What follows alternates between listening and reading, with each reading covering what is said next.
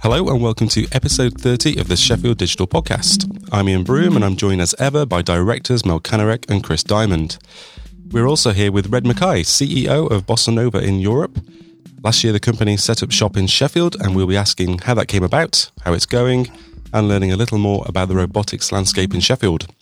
In the second half of the show, we'll be wading through the various updates from the city's digital sector, including a retro on last night's Sheffield Digital Showcase. I don't know if that's the right way of using the word retro, but I'm going with it.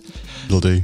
Um, welcome. Thanks for joining us. Thank you very much. Good afternoon, everyone. Um, before we get going, we need to say a thank you to uh, Rebel Base Media again. So we're back in their fantastic podcasting studio, which is in Sheffield Tech Parks, and um, um, we thank them. This is the a dedicated podcasting studio for the city, and um, and it's uh, free to use up until um, I think I said the end of July last uh, last uh, time we recorded. Is that I got, right? I got that wrong.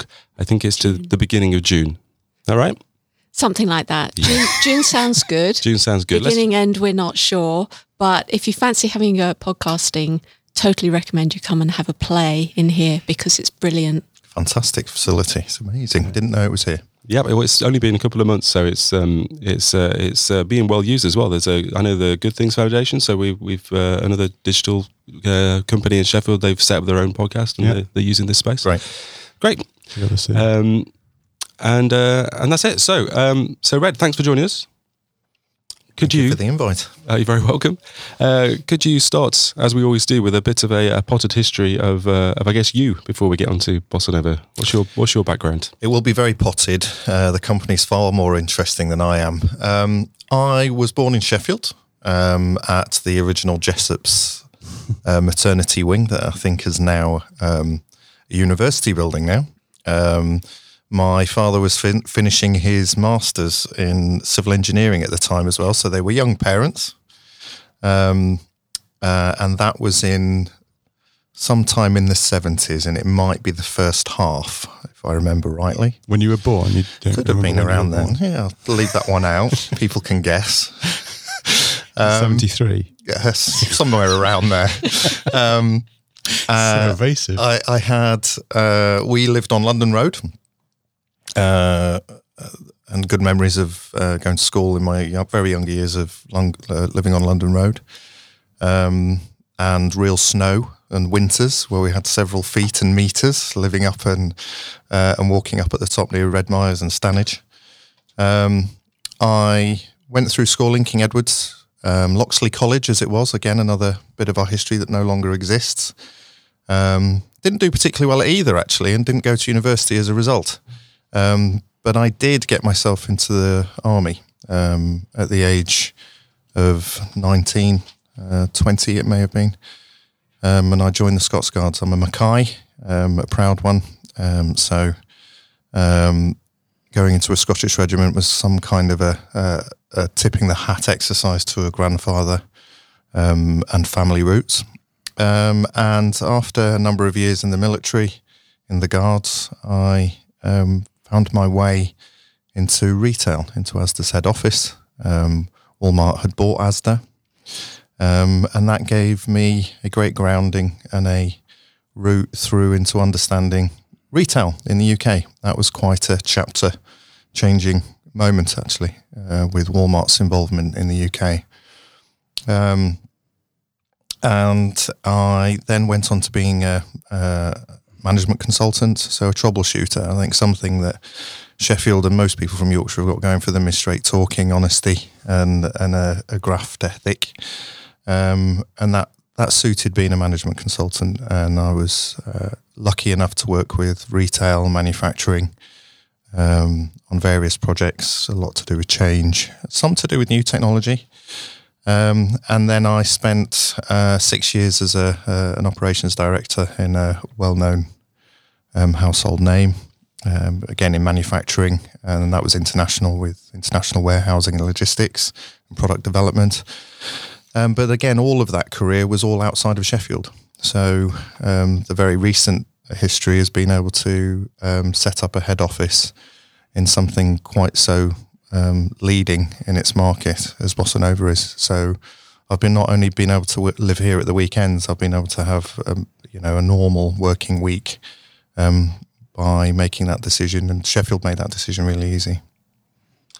And and so talk us through the move. So Bossa Nova moved to not really moved, set up shop in uh, in in Sheffield. When was it? Last uh, last summer. Yeah, so the interesting bit, rather than uh, that's good. Um, so Bossa Nova was um, spun out of Carnegie Mellon um, in Pittsburgh, and two co-founders, um, which was Sarjoun Skaff, um, uh, PhD, and Martin Hitch, who was a, a managing director of sales within various toy companies, had actually got together um, and used their combined brains, knowledge, experience in developing robotic toys and the software that went along with them, and were very successful at it.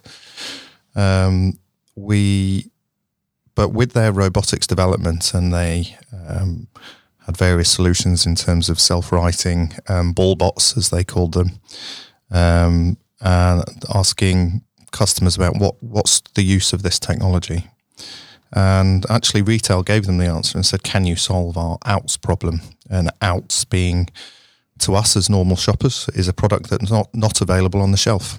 Um, sounds simple, but it's equally frustrating for all of us. Um, and it's actually a, a, very old problem that retail have. Um, so the decision um, was made that they needed um, a business to support Europe because of the amount of global retail and um, interest there was um, that was stemming out of Europe.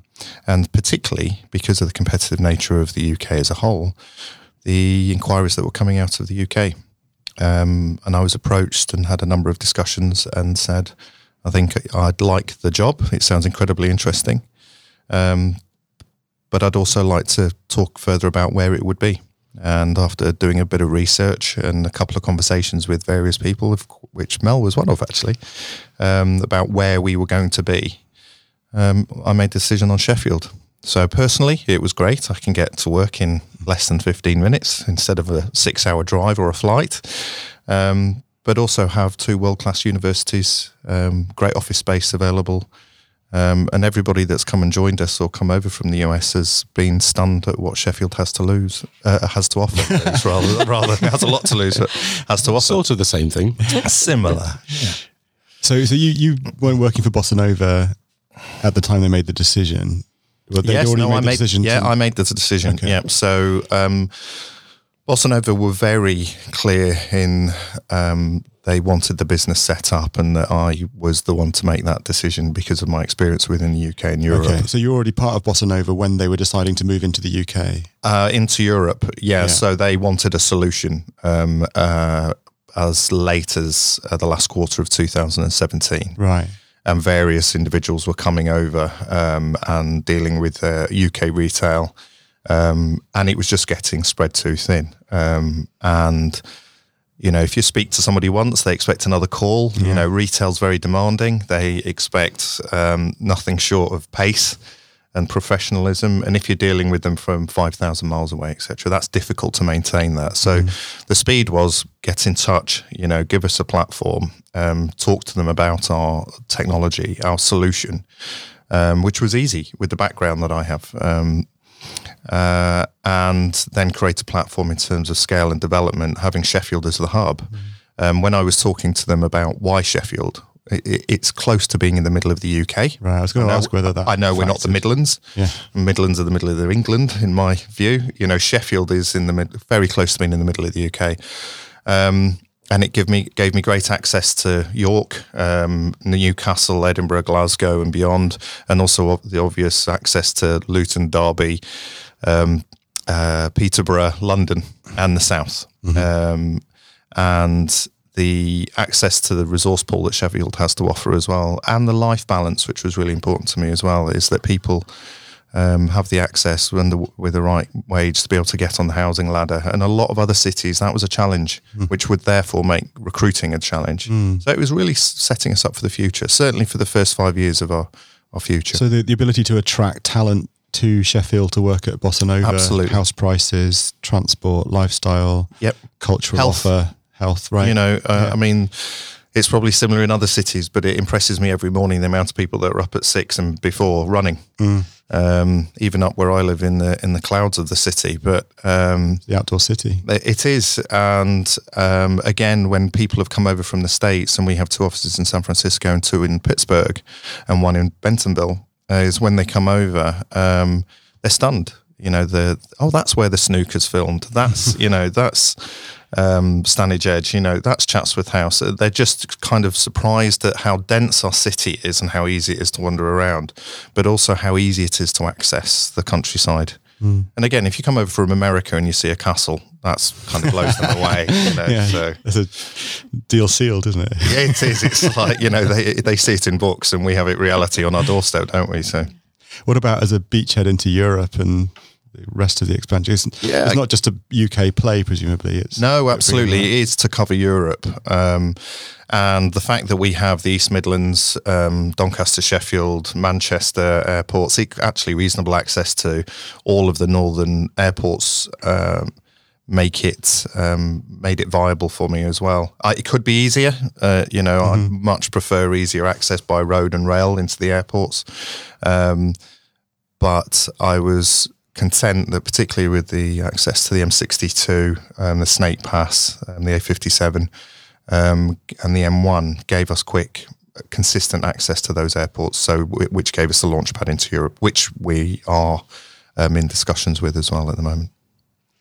For the people who don't know the company, can you tell us a little bit more about what Bossa Nova actually does and how you solve the problems that retailers have? Absolutely. So I think everybody to this point probably thinks you're interviewing somebody for a dance school. um, that's the toy history of the company. Uh, no, it was actually Sarjoun who did some studying for quite some time in Brazil, and it was it was his passion and love Oh, for the really? music. Absolutely. So there's a real personal spine throughout the company about um, Martin and uh, Sarjoun's beliefs and and their. Uh, need to solve a problem, but also there's some nice personal touches, emo- emotive touches within the business as well. So, what do we do? Um, Bossa Nova um, um, designs, produces a technical solution um, that uh, autono- autonomously um, navigates itself within retail, inside the stores, large grocery predominantly, and scans um, all the shelves, the, all the products, and then informs the um, store colleagues, the management, and head office about what those products are, where they are located, and if they have any issues like the price being wrong. Um, and why that's so um, important is globally, I think the last number that was given was that was a um, 1.8 trillion pound sterling problem globally. It's huge. And to put it on a personal level, if anybody, and I should imagine a lot of your listeners have, ordered anything with their right or left thumb using any app um, from any of the larger uh, retail stores, getting a substitute is frustrating.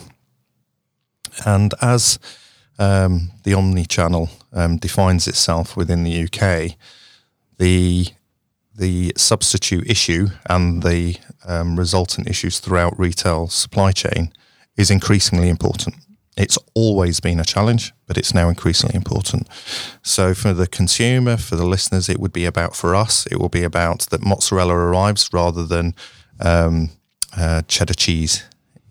Same product, their, their guns and your colleagues may think that's appropriate, but you've ordered mozzarella for something particular that cheddar doesn't quite go with. And there's much more other examples that would be better than that, I'm sure. Um, but what that means in terms of also is the fact that we're autonomous, so we can actually work in our vehicle, which is our, our robot. Um, and again, it's not a robot that people would think of with arms, legs.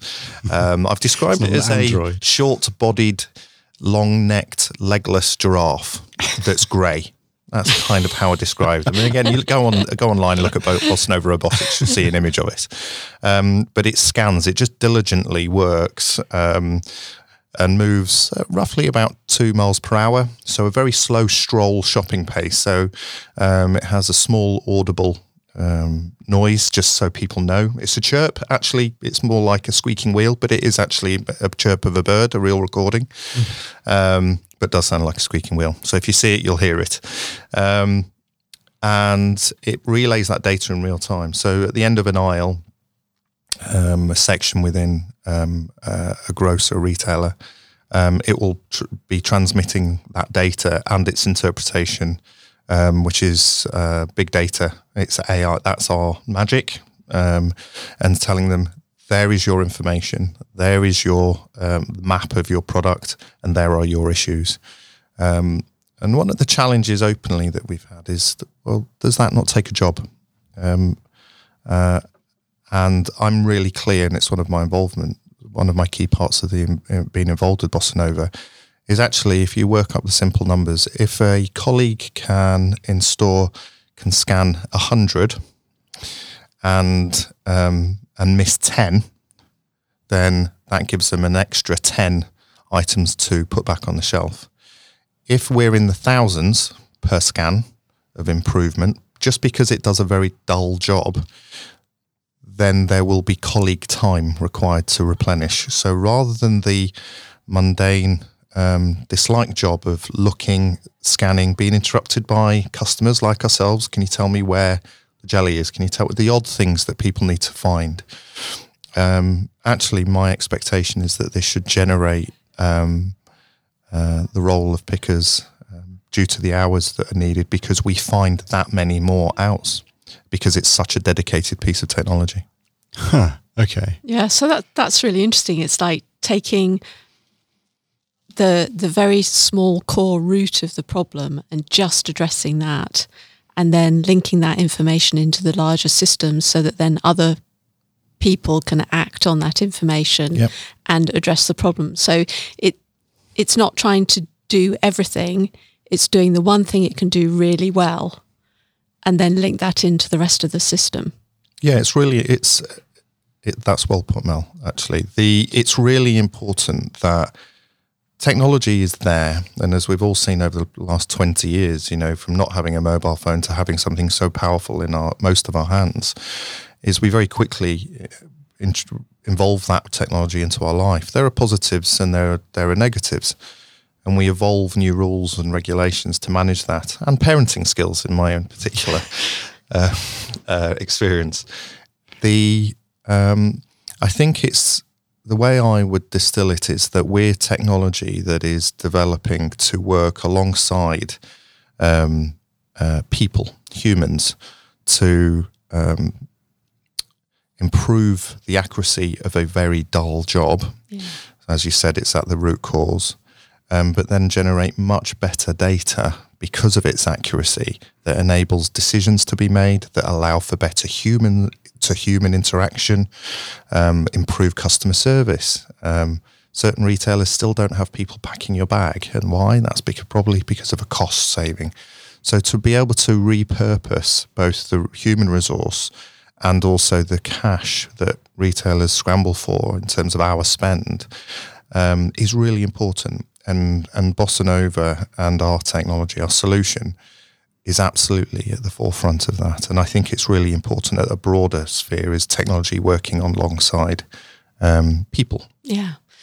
So can we expect to meet one of your robots in a, a store near us anytime soon? We've been in um, a number of stores already. Uh-huh. Um, so there are pilots. I mean, something with new technology, everybody wants to trial and pilot. Um, and our team in Sheffield are, are doing that on a regular basis. Um, and the results will be very positive, and then it'll move from pilots to multiple stores. So um, all the customers throughout Europe are very careful about they handle their um, releases within the news about their working relationships, and that's not just about Bossa Nova. That's just um, uh, they keep their cards close to their chest, and I don't blame them. Um, but we've already been out there. There's people that have had selfies with them. Um, uh, we've had um, uh, Instagram posts about us when people have seen them. We've had nanas comment on them. Uh, we've had five-year-old boys telling their mum and dad what it does. Um, it's had a dressing down of somebody in another city not too far away from Sheffield. Um, Did it believing- someone's foot? Or? no, it was doing its job. Um, it doesn't talk, you know. There's no interaction with it. Um, but they, they did stand in front of it, stop it, and, and give it a good finger wagging, you know, um, before they actually understood where it was. And when when it was explained what it did, the individual then asked it where the peas were. so, so I love it. Yeah. so again, there's a lot of I think stigma that needs to be broken down. You know, Hollywood hasn't helped. Um, Sure. You know, we're certainly not going to be calling the robot T1 or T2. You know, um, uh, you know, it, it is it is a very dull, intentionally very focused piece of technology that solves a problem that's very close to all our hearts. Um, and the next time you get a substitute, the next time you wholemeal bread or your, your kid's favourite sweet is off sale, then you can think that this is what solves that problem. Yeah. Yeah, it's very difficult to know, isn't it? I mean, you have this problem with sensors, and Yeah. you know, you're surrounded by technology that you don't really know what its purpose is or what it's used for. Yeah. Um, or even recognize it as technology. Yeah. It's just there. yeah, You know, you look at the phone, it's just a mundane, slim black box usually. yeah. But the power that's within it is incredible. Be used for all sorts of different things. You don't know what at any Yeah. given moment. Yep. Um, so, but how does so so it scans the shelves? Mm-hmm. How does it actually work? What's it What's it looking for? Obviously, all the products have barcodes, but it's Yep. not checking barcodes. Presumably, Yes. Yes. So the the the data and the learning side of it is the fact it's learning the product and the barcode data. Um, and then identifying whether it's um, not there and if it should be there. So or if it is a replacement item. But Or- the barcode's not always on view, though. No, it isn't. Um, but then you'd be looking at the um, the planograms, the pictures that we also provide Okay. as well. So there's a vast amount of learning that it's doing. Okay, so it has a Google goggles style, like it, it knows what a, It isn't that, but it's similar. similar That's a to good that, definition. but it knows what a packet of cam looks like, Yeah, it And will be reading it. Yeah, Yeah. absolutely. And it doesn't necessarily need to see the barcode. Helps it obviously. If the barcode's on display, it can be sure. That Yeah, I mean, what the it- product it- is. that's a very clear statement. Actually, is that the the in-store discipline is absolutely supported because if you do have that barcode on display, we are our data that we provide is a lot stronger Right. as well. okay. Otherwise, you're going to be referring far more visually in terms of where the, the out is Yeah, as and well. then the error goes up. yeah. Mm-hmm. So- But actually, the in-store disciplines is a big part. Again, if they're getting more direction in terms of where the department um, barcode should be laid, Yeah. or that they're not quite right or they're wrong, that our data will help them with that. So again, it's not just about the product; it's about all of the functions that support that product getting onto shelf. So it makes the whole place operation operationally more efficient. Yeah. Um, so um, we had we had a couple of your robot operators come down to Geek Breakfast a couple of months ago. Yeah, they loved it. Yeah, well, good.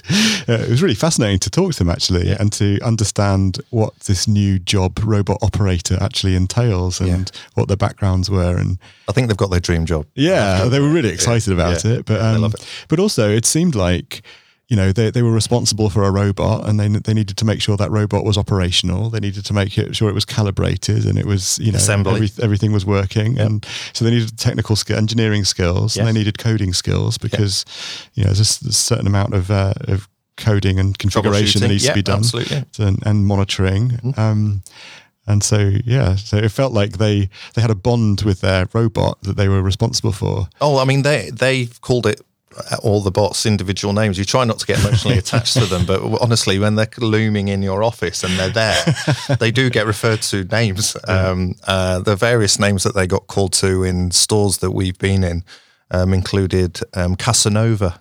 Right. um, by the team uh, that put the products on the shelf, you know, and they actually felt very protective over it. So our team, and they're fantastic, all all local. Um, uh, uh, well, I say all but local. local. Um, Stacey's from Rotherham, who's here today, uh, and uh, Venkat is Indian born but came from Pittsburgh, but the rest of them from Sheffield. Yeah.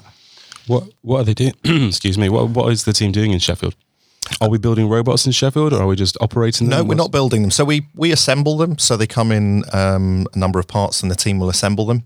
Um, uh, they're manufactured um, in the states, and they will be continue to be manufactured in the states for the foreseeable future. As as we scale, um, the opera- operating model may adjust in terms of us doing more of the assembly, um, but that's significantly in the future. Um, but more about the the more resource that we will be looking at will be about the operational management of the robot. So the troubleshooting, the customer care, the assembly, the uh, their job is is all of that, um, but also the individual care of that bot. So the delivery into the um, the store, um, working with the colleagues in workshops, what it does, what it doesn't do, what would, what are the new protocols, because no one's had an autonomous vehicle in um, uh, that does what ours does um, uh, in the UK.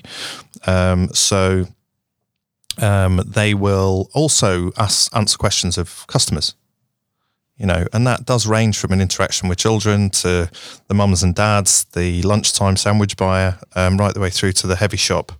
Um, and people want to talk and ask about it. And, and the more they talk to, actually, the better because they're getting an understanding of um, from a local individual, a young person saying, this is what it is, you know, in our terms, in, you know, in our language, our accents. And I think that's important regionally. And that goes beyond Sheffield. And my belief is that the people should be local. So, how big is the team here now? Um, at the moment, in terms of our direct employment, we have um, uh, nine people full time, um, and then we employ various local companies from accountants to uh, logistics and storage companies. So we probably impact somewhere in the region of 25 individuals. Um, but uh, um, as soon as we confirm the next stores, um, we can support probably four stores at the moment. We, if as soon as we go beyond that, we'll be immediately recruiting, and plans are being made for what that looks like as well. Because as soon as you recruit, it's HR, it's finance, training, um, so seats, desks. That's nine people to support four stores, so people can get an idea of what what's going, to take scale, to scale yeah. out across the whole country. Yeah, absolutely. I mean, some of it we will have third parties supporting us. I mean, sure. there's servicing of the robots, there's battery supplies yeah. and resupply. Um, but yeah, it will need an, an, infrastructure, and we are at the base. Um, you know, we have Marcoms or marketing and communications already to handle all of the interest in us, which is what Stacey manages. We have a commercial director in Lee um, who's looking after the contracts, legals, and also data with the uh, um, the data challenges that there is that everybody's mm-hmm. facing right now. Um, and he's front facing with the customers and the clients.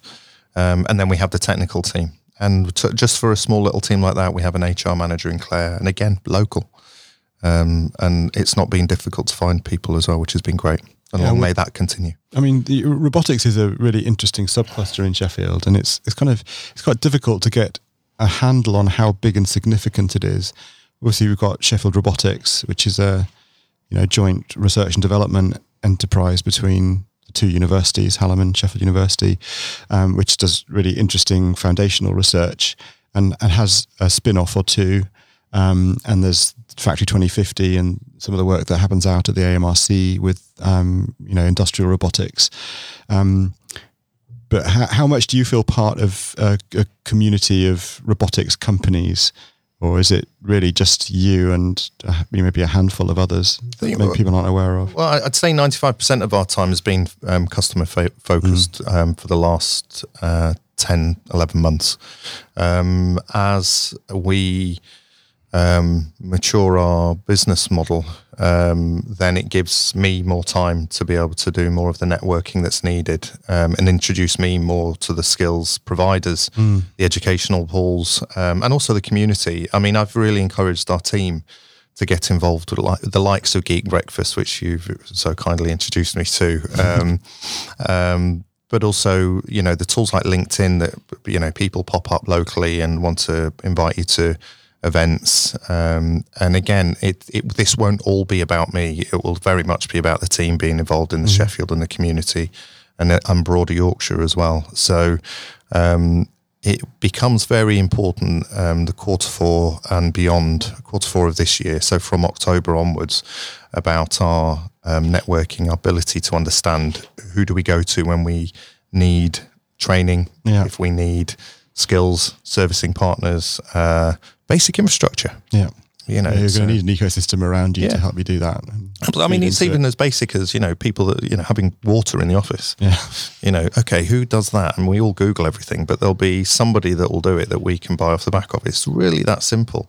But then it goes up to the very high technical requirements of who's graduating in robot visual perception Yeah. in 2020. So we can already be speaking to them and maybe offer them a work experience place. Yeah, and you started investing in those skills at a really early age by sponsoring Team Titan and Team Spider, who went out to Shanghai. That was great. yeah, yeah, I mean, uh, within, I, I- I think I was invited along um, to to speak um, about Bossa Nova and rambled on probably a lot longer, as usual, um, than what I was meant to. But um, it was an amazing privilege to meet oh, at the showcase. Yeah, absolutely, to meet the um, the children who ended up being really successful as well. And and I just thought it was really important to be able to support the parents yeah, in there because the parents have got the kids and given them the freedom to develop their skills and clearly support their education in whatever that looked like. yeah. We weren't, we weren't really prepared for the fact they'd have to fork up thousands of pounds to, go- oh, to take the kids to Shanghai. Exactly, you know, and experience the longest haul flight they'll likely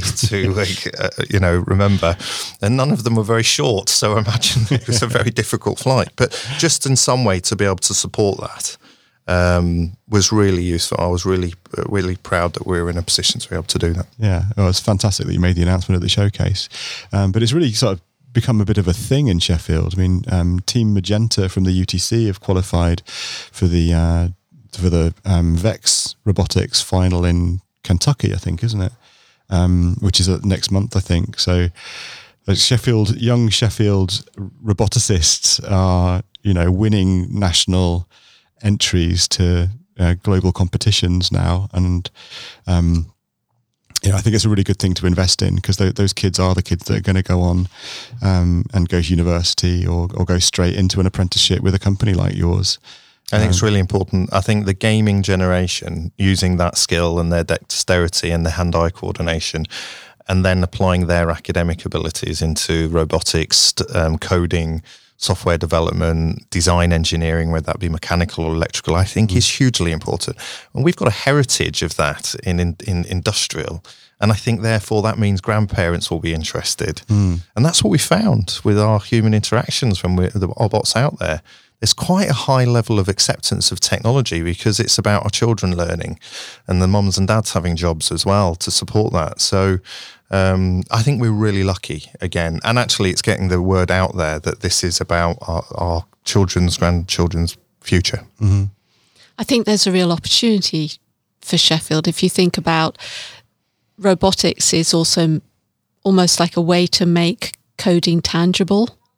Yeah, So it's a you- team sport as well. You know, you, you can touch it, you can knock on it with your finger, um, you can see it moving around, and it combines that old manufacturing heritage with uh, with coding, with making, with new technology, with the future, Yeah. and as well. The more that we talk about how robots help people rather than replace people.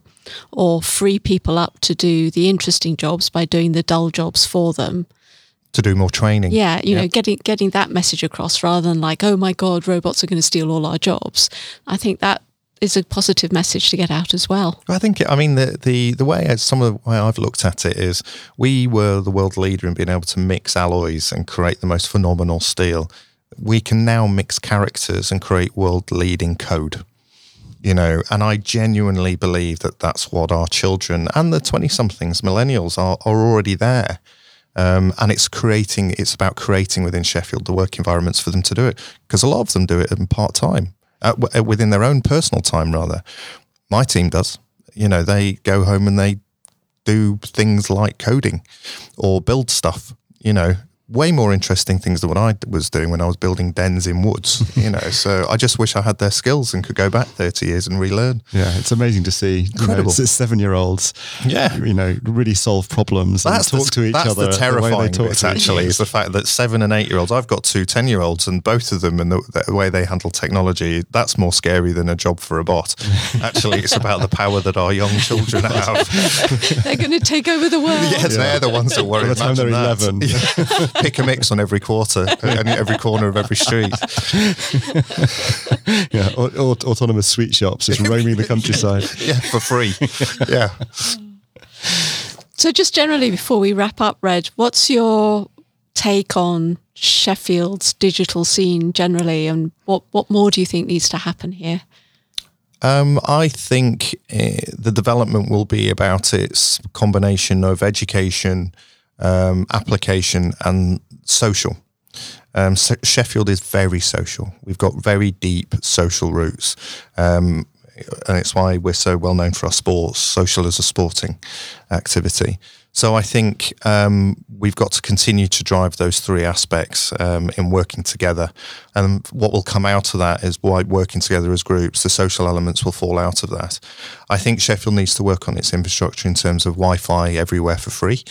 Um, and and good cross-functional working spaces, and again, there's a lot of work being done, but it can only get better. Mm. Um, and then the broader pieces, which are slightly political, but I think are um, public network, uh, transport networks, um, access to other cities, um, airports, um, uh, and inner city infrastructures and housing is really important. Yeah. One of the huge benefits of Sheffield is that our housing cost remains accessible to people in their first and second jobs. And for me, that needs long may that continue. Mm and I can see areas already that are increasing in in their valuations. And again, you just we need to keep on top of that because mm. people coming out at 21, 22, probably with a, a educational debt, need to have access. No matter how well the job the, the job pays, it doesn't matter if access to home home uh, and a lifestyle isn't accessible. Yeah, that's a really good point. It is, and a good place to end. Thank you. Uh, thank you so much for coming in. It was really fascinating to hear more about uh, about the company and what you do. So thank you very much. Thanks very much for having me. Cheers, really appreciate it. Thank oh. you. Uh, episode 30. Yes. Why, why is there no cake? episode 30, I expected cake. We get cake at 13,000 downloads when we actually hit it. When we actually hit it, as opposed to when I say. yeah. Oh, right. We're not there yet. No, it was alternative facts on my part. is that a promise that there will be cake at 13,000 downloads? Because if so, I'll be like could, could phoning be. all my friends and saying, "Download this podcast because I need cake." I need cake. No, it doesn't just like materialize from the heavens and fall on us on the thirteenth, uh, thirteen thousandth download. It doesn't. No. Someone has to actually organise it. Soz. Wow.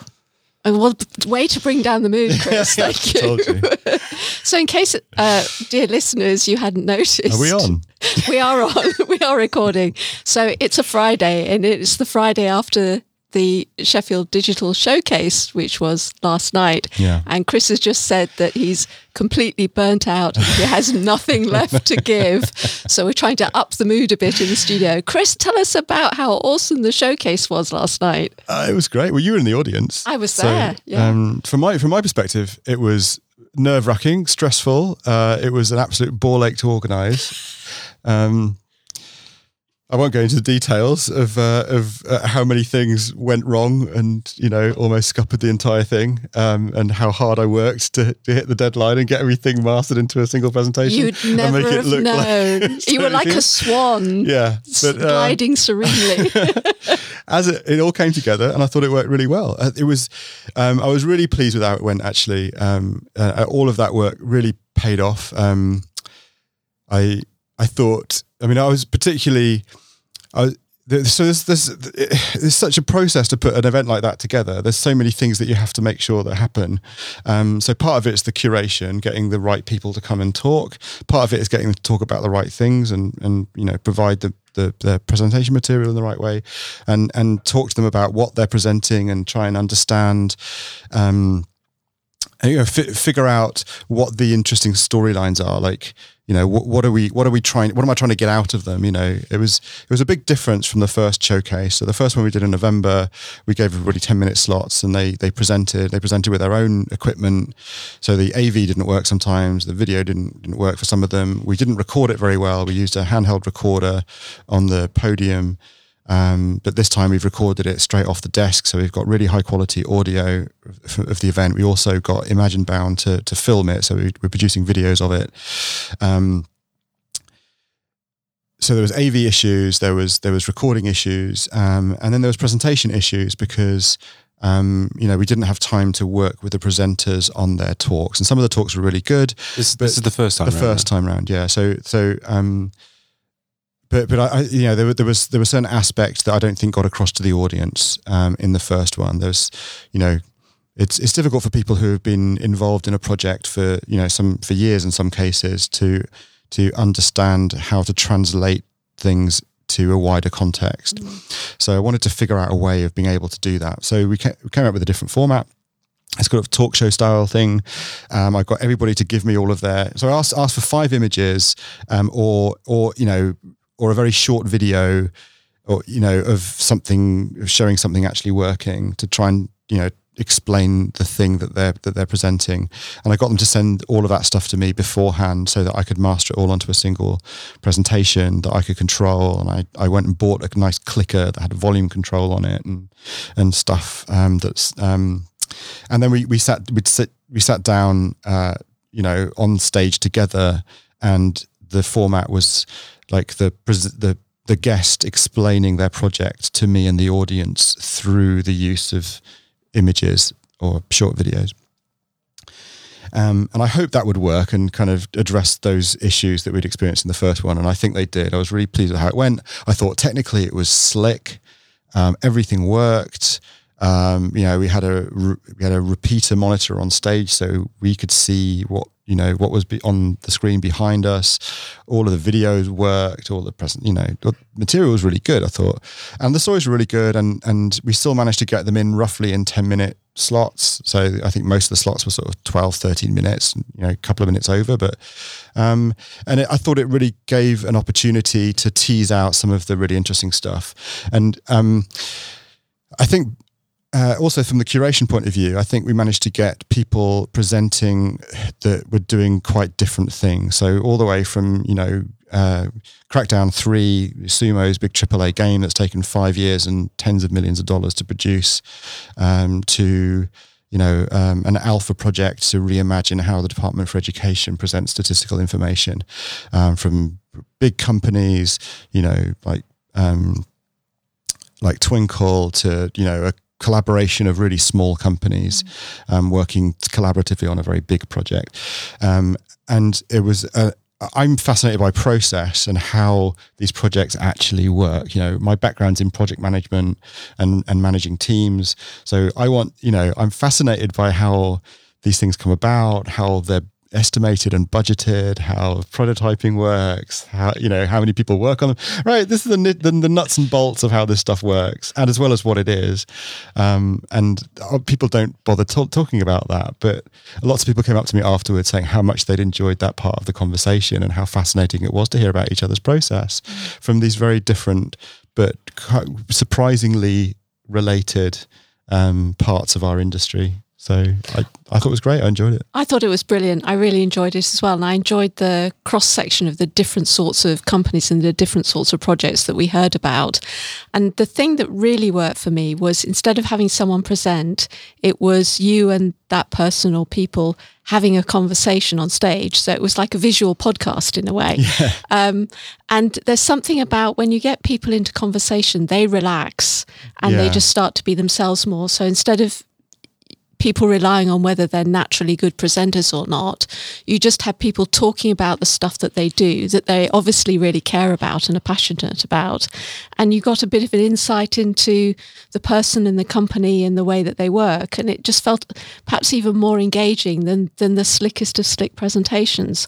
So I thought that worked really well. Yeah, thanks. I mean, that, that, you know, that's what I was really hoping for. I, I was really worried that it would be stilted and that people, that the conversation would be difficult and it would be kind of very formal. But um, I think, you know, it, it got nice and easy. And I, I stayed on stage and invited people up and everybody applauded when they arrived and I introduced them and we just started chatting about stuff and showing stuff. And it was a very, it was very easy. I felt, I felt it was very easy to do. I was, I, it was much easier than I was fearing actually. I was quite nervous about it before.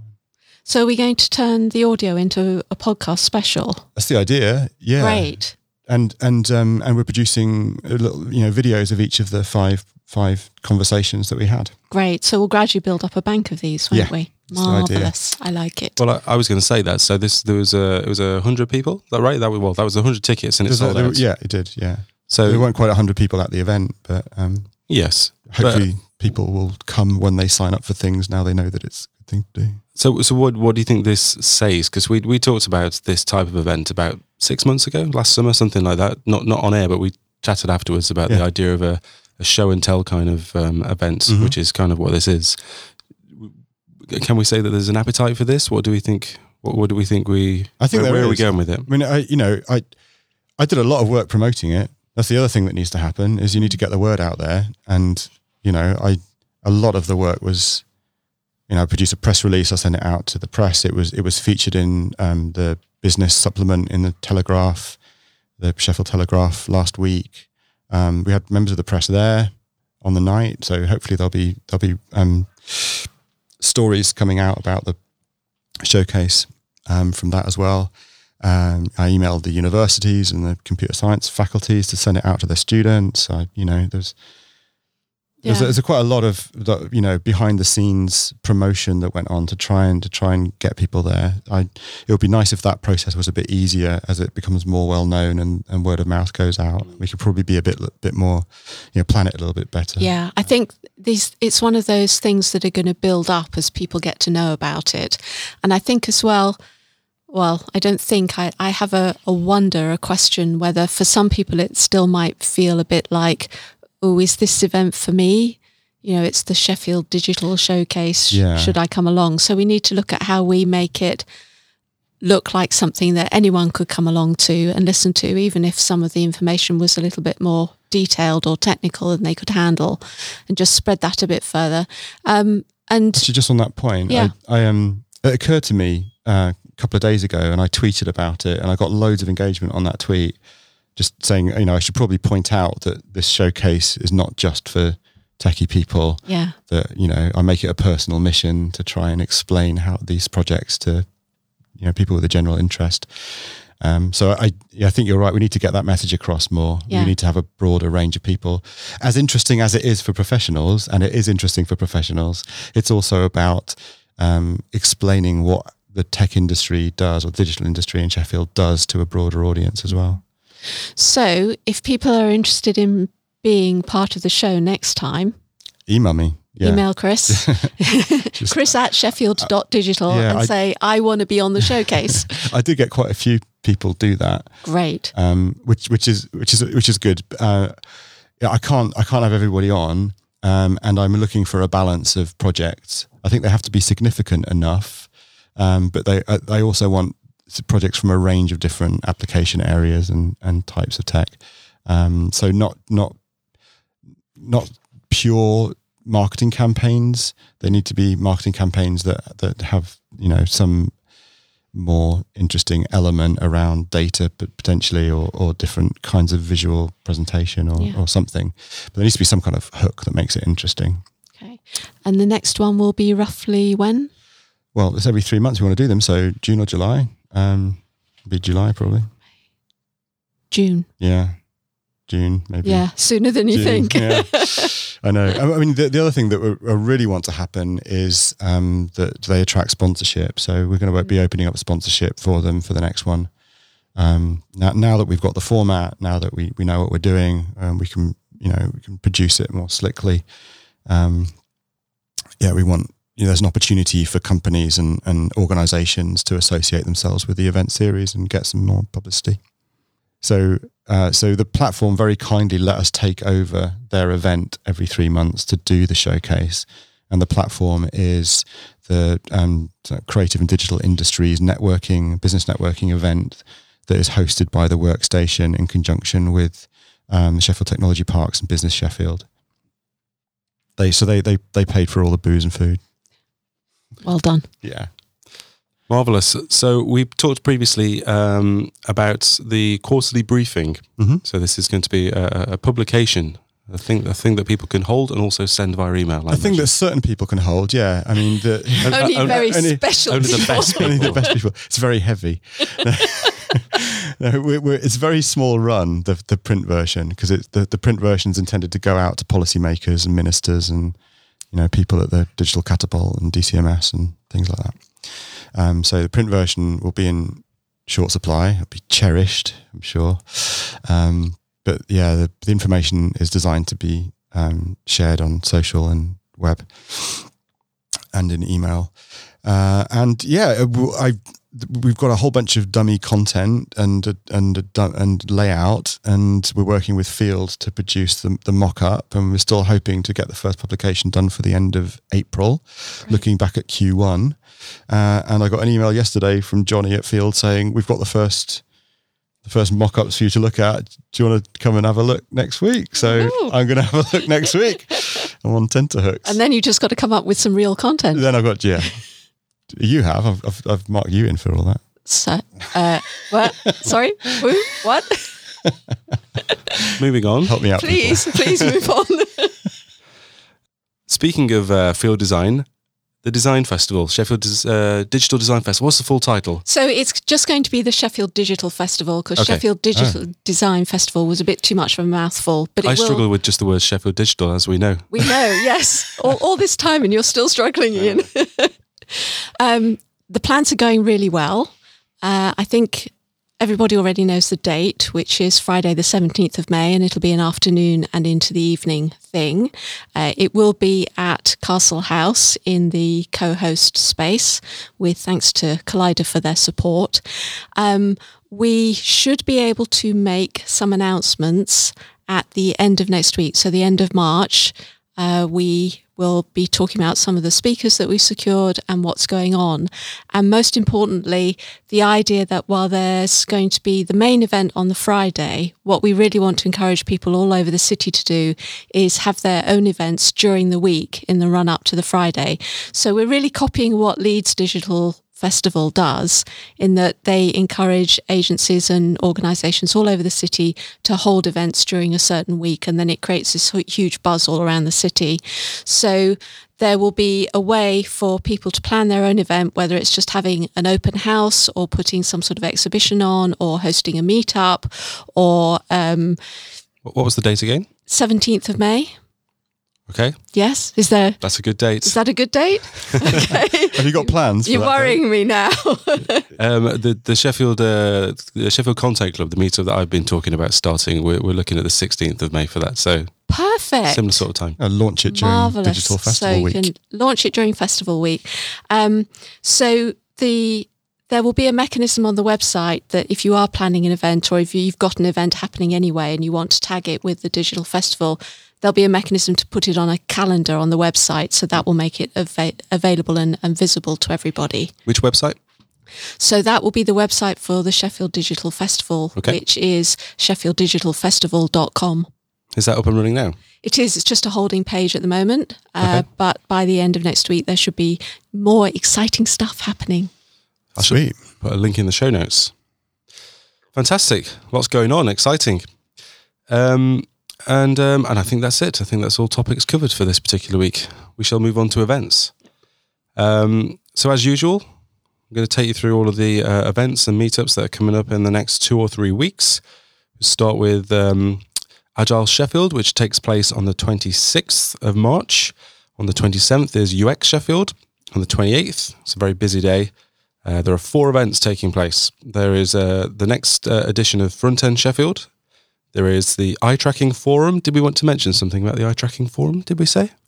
Just that it's an interesting thing. I think it's happening at, uh, Co- uh, Commune, right? Yep. Which yep. is Kollider's uh, or Castle House's food court. Um, but it's a it's a company that's uh, at the um, Sheffield Technology Parks that specialises in eye tracking and have a bunch of different applications of eye tracking. So it's a, it's an opportunity to to kind of meet a company that's based, I think, a Swedish or something. Yeah, right. you asked me this last episode. They're Scandinavian. I can't, I can't remember, remember, which, exactly country. Which Scandi I, I will look that up. I promise. Um, but they they have a they have a, um, a development facility here in, in Sheffield, and um, there's they're basically showcasing lots of different uses for eye tracking. So it's kind of interesting to the uh, people at Immerse Sheffield and people that are, that are doing stuff in VR and AR. Yeah, because tracking tracking where you're looking is an interesting. And the good thing is, is they'll be bringing loads of kit with them so that you can actually have a play. So it's not just get talked at by people doing eye tracking, but actually hear about some of the applications, some of the development work that they've been doing in different sectors. But then also just have a play with the technology and talk to the people from Tobii about what potential there is, what you might be able to do within your product or within your service or within your business. So, um, yeah, it should be really interesting. I'm going to go down and check it out yeah, for it's an interesting opportunity to go in and uh, have a look at some interesting technology, and it, it doesn't come around very often. So it's not one of the regular events. It's a it's a an, you know an interesting opportunity for a company that has a base here to show off some of its some of its global technology. Fantastic. So that's on the 28th of March.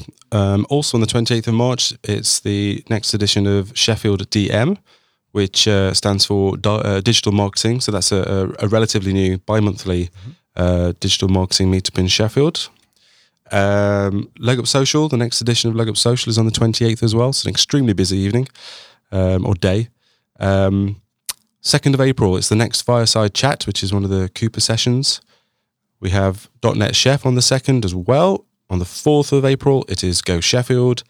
And then uh, the 5th to the 7th, it's the Startup Weekend. And for Startup Weekend, there's a discount code on Sheffield Digital Slack at the moment. So if you want to go along, you can get a nice discount off the cost of going. Whereabouts on Slack? Um, Startups in channel, I events. don't know. It's in events and it's probably in startups as well. Let me have a look. Yeah, in events. Okay, so the events channel on the uh, Sheffield Digital Slack for your, for your discount. Um, on the 11th of April, it is Sheffield DevOps. And of course, we have um, Geek Brekkie every Friday from 9 a.m. All right. Uh, lot- Still uh, good turnout at the moment? Yeah, people filtered in pretty late this morning. I got there and we waited about a quarter of an hour, but we ended up with a table full, pretty or half a table full, I think it was. It was interesting. There was someone came over from Detroit to to have a Just chat, for Geek just for geek breakfast. Awesome. No, she's here on a on a Marshall Fellowship, um, but she's in, in Sheffield for a couple of days. It was really great to meet her and uh, get her impressions of spending two days on a kind of an exchange mission to learn about how economic development happens here and how the city's changing. So Marvelous. lots of interesting people. Great.